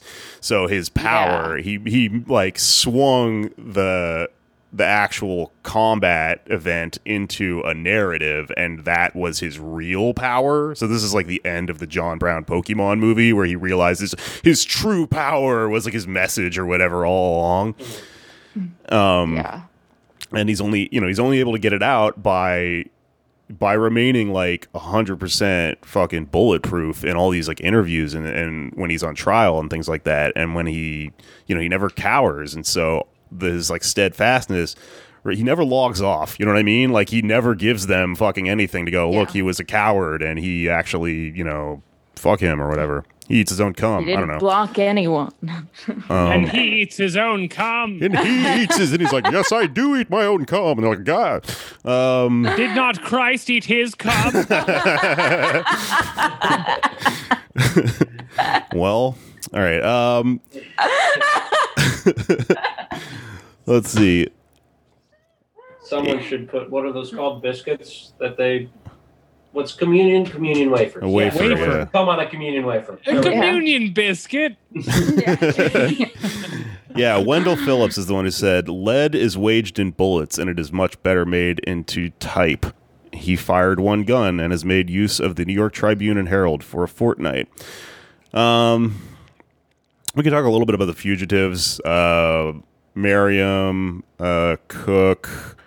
Cook gets arrested. Oh yeah, so Cook escapes with the crew from the farmhouse at one point, but then he goes, he gets hungry and he goes in and asks someone for food, and they recognize him and they arrest him, and uh, like the rest of the crew sees them taking him off on a train, and at one point the guy who arrests him is like a neutral guy on slavery. He's just a bounty hunter, but uh, he's like, well, it's a thousand dollars. Like, I got to take you. And then Cook eventually says, I'll give you like more money than that if you let me go. Yeah. But he's already sold him to a sheriff. And the guy's actually like, oh shit, dude. Like, he's like, I wish I hadn't done that. he fucking ends this guy's life. Aw, poor Cook. Um, Hazlett is walking in the woods with uh, I think Edwin Coppoc and or no, not Edwin Coppoc, one of the other ones. Um, but he eventually his fucking feet get jacked up. He gets the Joyce Carol Oates foot, and he can't walk very fast.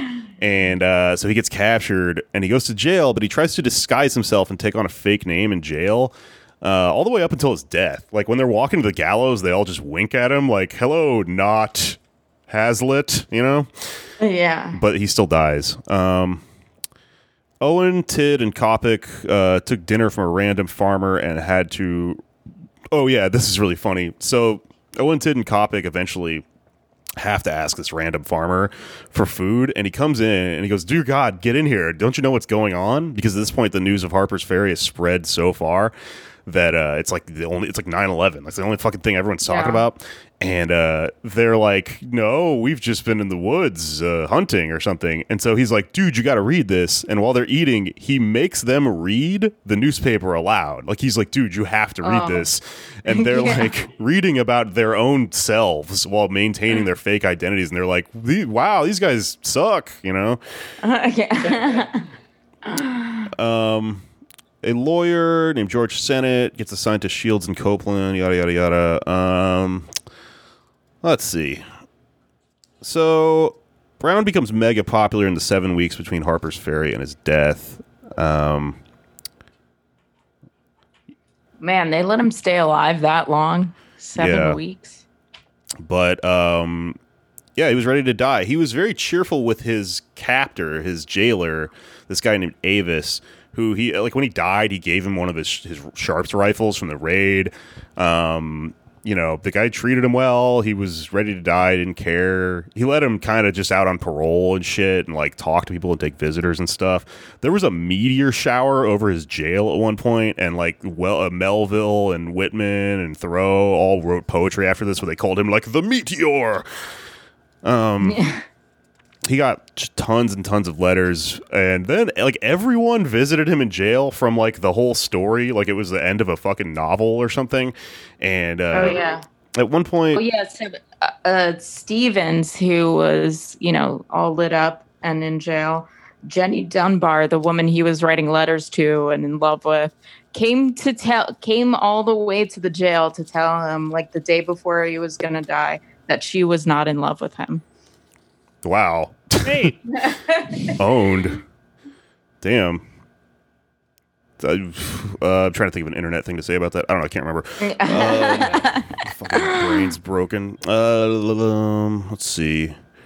Okay. Uh, oh, yeah. So Mahala Doyle, the widow of one of the guys he killed at Potawatomi, comes to him, and she's just describing how much she hates him and how he, you know, dragged her husband and son out of bed in the middle of the night and gutted them with swords and bullets and shit. And yeah. uh, Maybe you should talk to a therapist about this. Yeah. The uh there's a sculptor that comes, makes a bust of him. Finally his wife comes and visits him, Mary, and he asks her uh he asks her to to throw have another child. Yeah, please, one more salmon. He asks her to what he wants to be done is all of the dead brown kids to be thrown on a pile and burnt which uh, they could just carry back home to North Elba, and that like disgusts her. It's just no, I'm gonna take you guys all in coffins and stuff. Um, if we can find them, they threw one of the brown kids into the river. They can't really find him, but uh, they've at least got John. December 2nd is the hanging, and so many soldiers are present that barely any witnesses even really spectate because they just amassed so many militias from surrounding areas uh, that it, it's just all they're just a fucking million guys with guns on them and guns like, you know, sniper points and shit because they expect someone to try to rescue him from the gallows, right? Yeah. Um, he requested to be led multiple times. Requested to be led by a group of black children and their old gray-haired mother.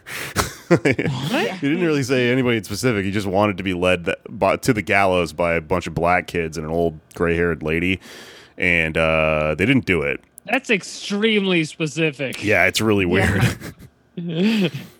he did hand a guard a note on the way to the gallows that said some wild shit about his uh, message kind of carrying on and stuff. And he there's a story about him kissing a black child as they lead him out of the jail, but that's not it's not true. It's just like a painting. Uh, Um that was on his campaign earlier. Yeah. um, there's this guy named Sadler, the Undertaker, who describes him as he says, "You're the gamest man I ever saw." This is the Undertaker, right? yeah.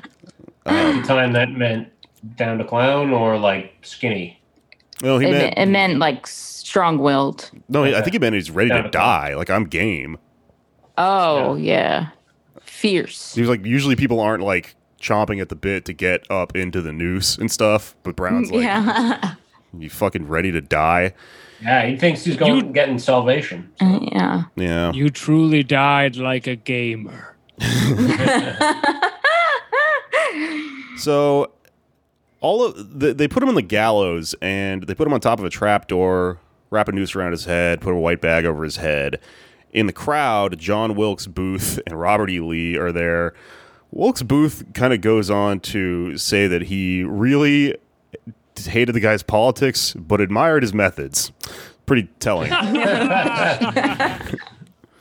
um, Stonewall Jackson is there at the time. He's known as Thomas Jackson, and he's also a Puritan. He re- reads a prayer for Brown. Um, they put him on the on top of the trapdoor and put the noose around his head.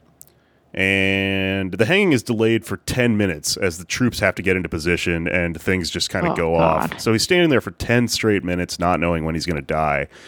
They snap. Like a comedy show in Brooklyn, am I right? yeah. Whole crowd's here. Show's not going to start. Come on. yeah. That's when you're getting ready to kill. The executioner uh, shows up late. Yeah. He's also a DJ. Yeah. Um, they finally snap the trapdoor open. The hinges screech. He drops only two feet. It's a very short noose for some reason. But they say his contortions were not extreme. His legs did not shoot up. Um, he's hanged Great. for 35 minutes. He eventually is cut down, crumpled to the floor. His face is purple. The noose makes a gash an inch deep in his neck, and he's thrown pretty unceremoniously into a black walnut coffin. Mary escorted it to Philly. The mayor of Philly, fearing riots, sent out a decoy coffin in case people were going to try to riot over his fucking coffin. Undertakers open the coffin, see that he's been stuffed in with his head underneath the rest of his body, which causes his face to become black with blood. They have to ice him down, restore him, put him in a new non-southern coffin because they don't respect this uh, southern coffin, and carry him on a carriage through like a blizzard, through a boat to New York, eventually to North Elba. Lyman Epps in North Elba, his half black, half Native American friend sings Blow Ye the Trumpet Blow, and he's buried beneath this mountain called Mount Whiteface, which is also known as Cloud Splitter because it's so fucking tall. Pretty cool, right? Cool. Yeah. Yeah. One of the other biographies of Niv is named Cloud Splitter because they use like the mountain as a metaphor. And It's also um, the name of my penis. Oh, It's just a fun coincidence. So that's his life. He dies in North El, or he dies and he's buried in. Uh, they make it back to North Elba, which is where he, you know, lived and formulated all his theory and where his family lived. And he's buried with his friend or uh, by his friends underneath fucking Cloud Splitter. And I guess to wrap this all up, like the story here would be pointless if we didn't talk about how it affected history after it, right? Because the whole idea, the whole question of like, you know, whether John Brown was good or bad was did this set the whole movement back? Did it plant the seeds for the movement?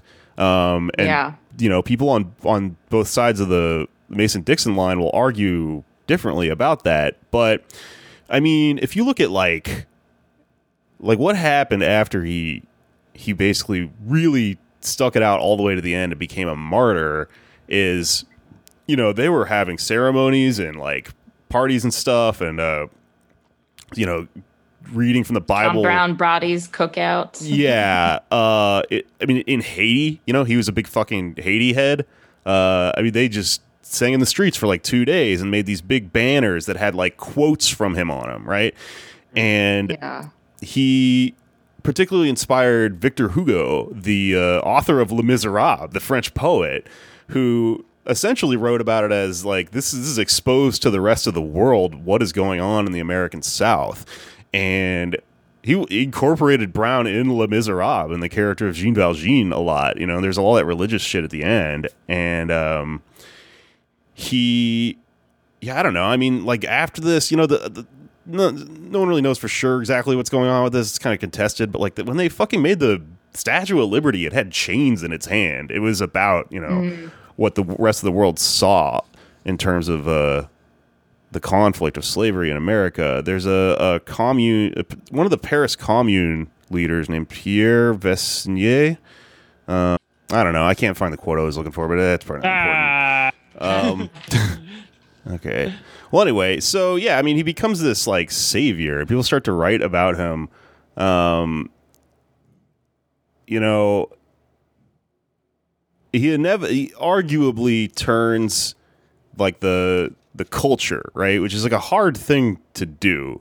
He turns the tides of like what is publicly acceptable to sign on to because abolitionists in the north were so many of them were like well i believe but nobody else would which is like such a problem historically Yeah. in eh, getting anything done right and right. We still have that today. Ex- exactly. We're living in a, you know, we're the thing is taboo, but everyone fucking agrees it would be a better way to do things. But it's, you know, you're worried everyone else is going to judge you for it, right? Um, I don't know what, what the word for it is when you shift a huge like, like consensus or cultural value or something like this. But um, you know, he did it, sea change. something like that. God, that's a Turning point. boring academic point, but uh, or way to put it. But yeah. Um, You overturn the window. something like that. I don't know. This, this is all. This sucks to look at John Brown's grave and go, "You, uh, you really shook things up in there, pal." yeah. Um, Really shook the gates to heaven, didn't we, Wayne? but what happened afterwards is, you know, there's this like presidential election, and Lincoln is running, and this guy Seward is running, and as the issue of slavery becomes something that is kind of you can't not talk about it. Lincoln actually rises to the top of the race because he is a moderate and in a weird way I guess the argument can be made that the in Overton window got shifted so hard that like people were a little bit worried about electing somebody who was that far over, but he's he's now in the middle, kind of the way like a I, I don't know who the fuck you would even put there. Um, but you know, eventually he's able. He's the guy who's able to sort of become the helm of the Civil War. And in the South, yeah. um, But Lincoln ran on not expanding slavery. But eventually, if you don't expand slavery, then you have new states entered into the Union, more representation for free states, so slavery would end anyways. yeah, Slavery for those who wanted. Yeah. um, the South became like so angry and so roiling that they were they were just killing anyone and everyone that they thought might be associated with the Browns or with the North or or yeah, with uh, the Republican Party, with abolitionists, or just with the North in general. People were getting hanged, tarred and feathered, fucking pushed out of like moving trains and shit. You know, people were just being murdered in the street. So there's a boiling point where it became clear that the institution of slavery was under attack and they were so paranoid that they would just kill anyone in the street, which I guess created like the powder keg that uh, sparked the Civil War, right? Because you can't go back to just normal society after the question of, you know, do we get rid of this thing is causing people to not be able to sleep and just stay up with guns, shooting them into their front yards and stuff. Yeah. Right. It's hard to keep business as usual after the lynchings. Yeah. You know, that it's got to be a war.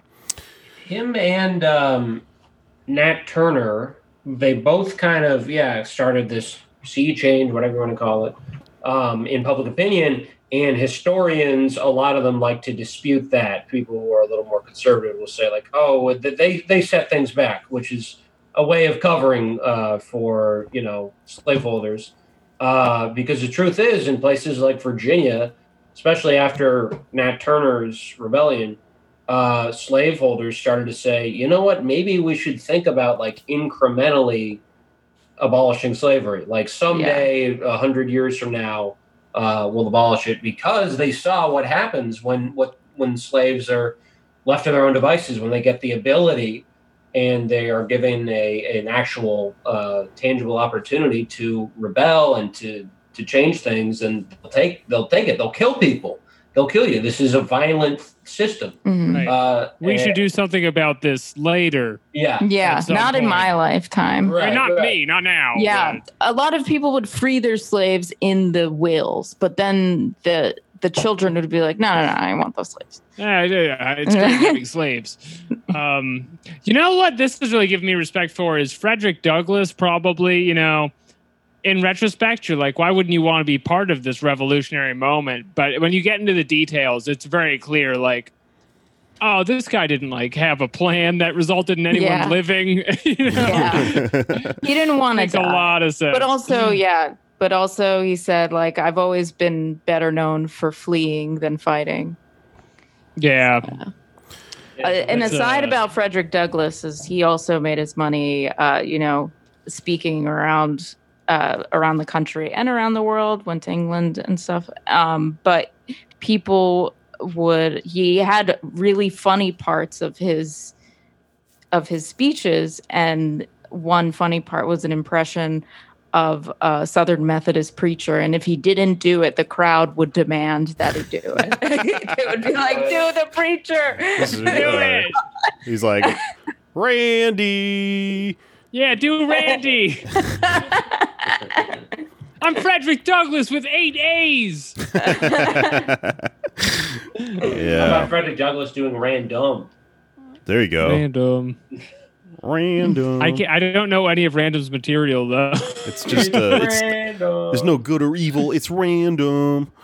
There's no there's no free or slavery. It's Douglass. I don't know. God. Poor Douglass. Douglass.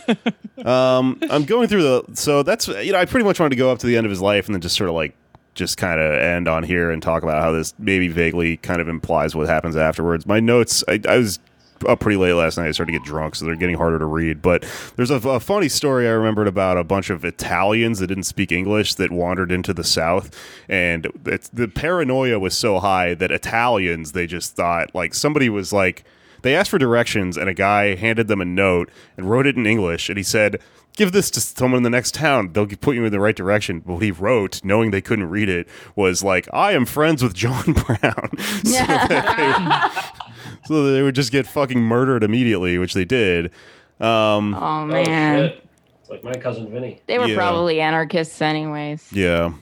Three days after the hanging, a Virginia newspaper declared secession inevitable. So that's another thing that happened is that this basically put the South in a situation where they no longer saw being part of the Union as a viable future, which created, you know, the movement for secession, which created the premise for uh, their part of the war for sure, you know, and then it pushed the North into a situation where it had to answer that, which turns into the Civil War.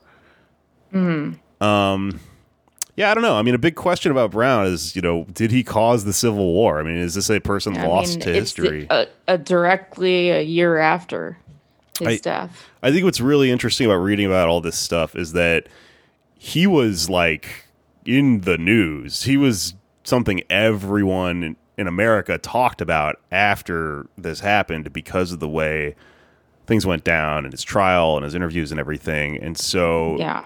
it uh, this is not an aberration. This is not a one-off blip. This is something that they also don't teach you in school a lot of the times because Well, in my class, we learned it. I was right. like, wait till we get to John Brown kids.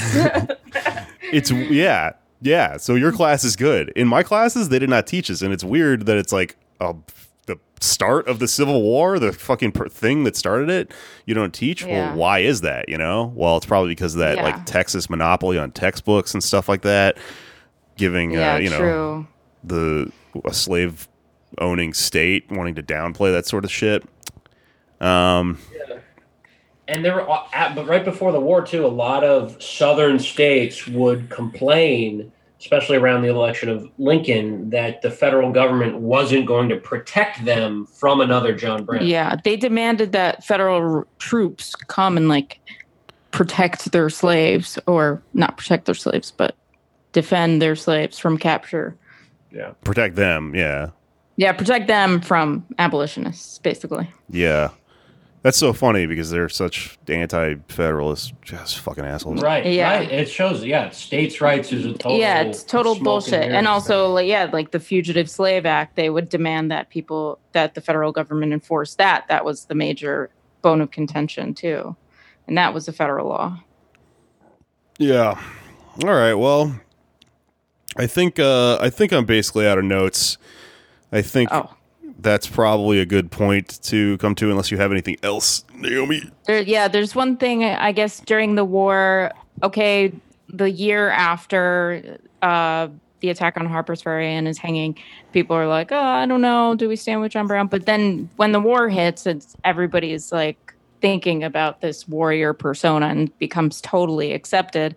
And in Lincoln's recru- after the Emancipation Proclamation, in when Lincoln recruited black soldiers for the Union Army, on the flyer was uh, the song John Brown's Body. Right. Which, by the way, so earlier in this series, I made an apocryphal note about what I thought was an apocryphal note. I'm doing a double apocryphal thing here. The song John Brown's Body. Double apocryphal.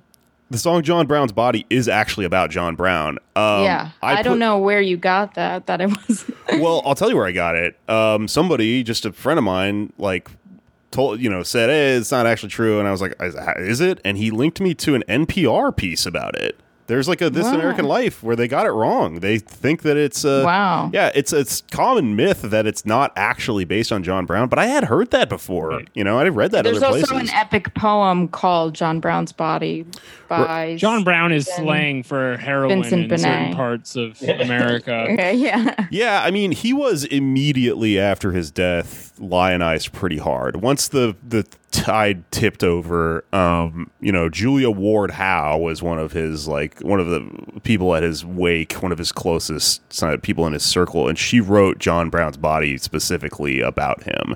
I don't know how that myth got out there about that that it wasn't actually him. Maybe it's a southern thing or something. I don't know. Yeah. But also, I think one more thing that's really interesting is the language that he used, like the sin of slavery won't be purged but with blood from this land or whatever.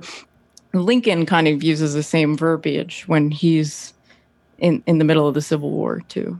Yeah, yeah. I mean, Lincoln uh, verbiage. borrowed from John Verbiage. Brown. He borrowed from Marx, as we know. You know, it's a lot going on there.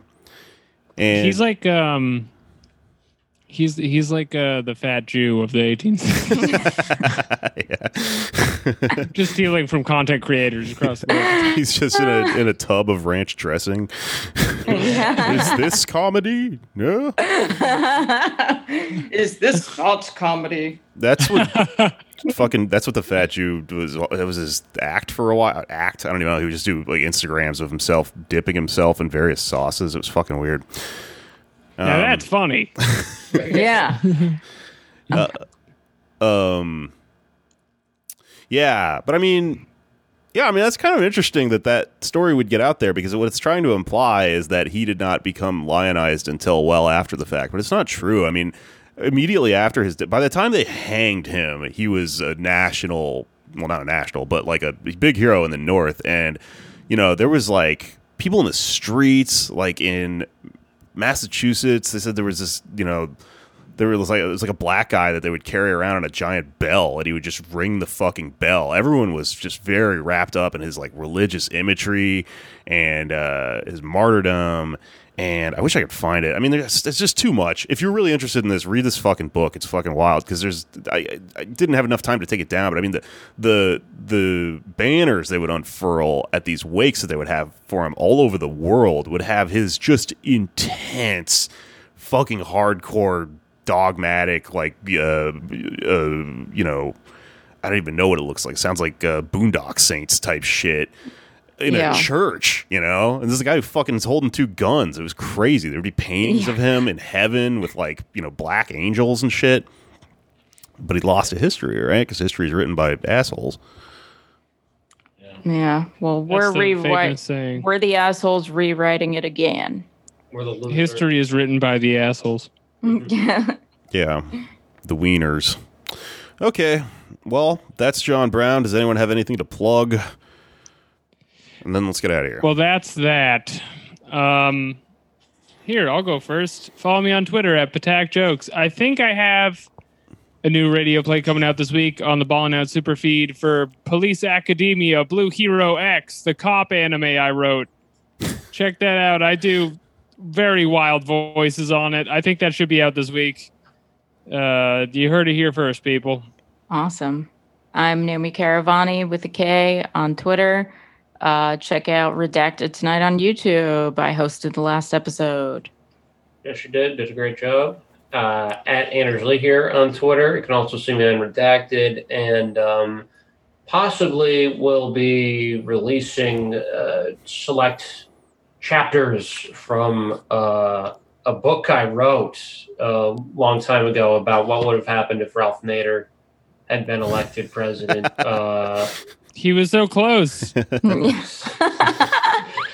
Yeah, I might.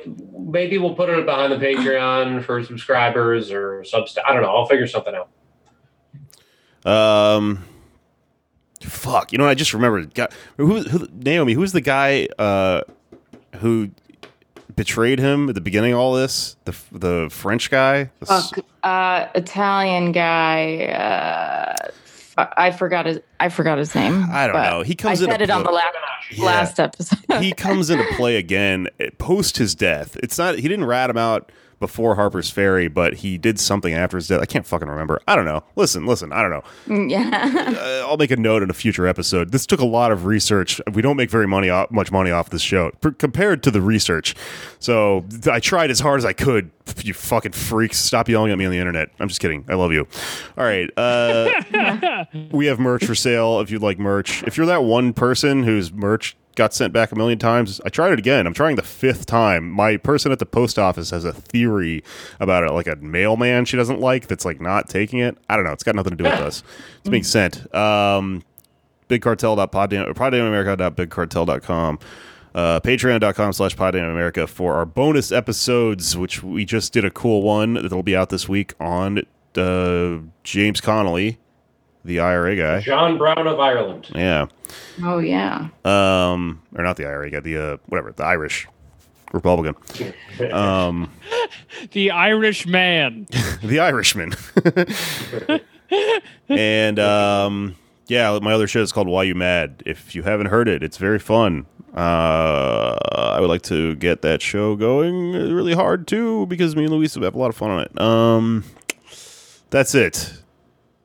Be good to each other. Um, I don't know what to, I, I'm not religious like John Brown. I don't know how to end this like him. Um, strike Go with the fury and grace of God. fear into the heart of sinners with a fucking sword which is bathed in the Lord's blood of calves and he k- killed a calf with it to sacrifice for God. and then lick it. Okay.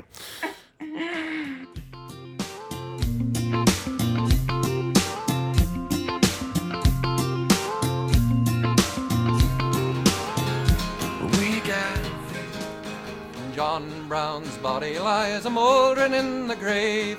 John Brown's body lies a mouldering in the grave. John Brown's body lies a mouldering in the grave, but his soul goes marching on. Glory, glory, hallelujah. Glory, glory, hallelujah. Glory, glory, hallelujah but his soul goes marching on.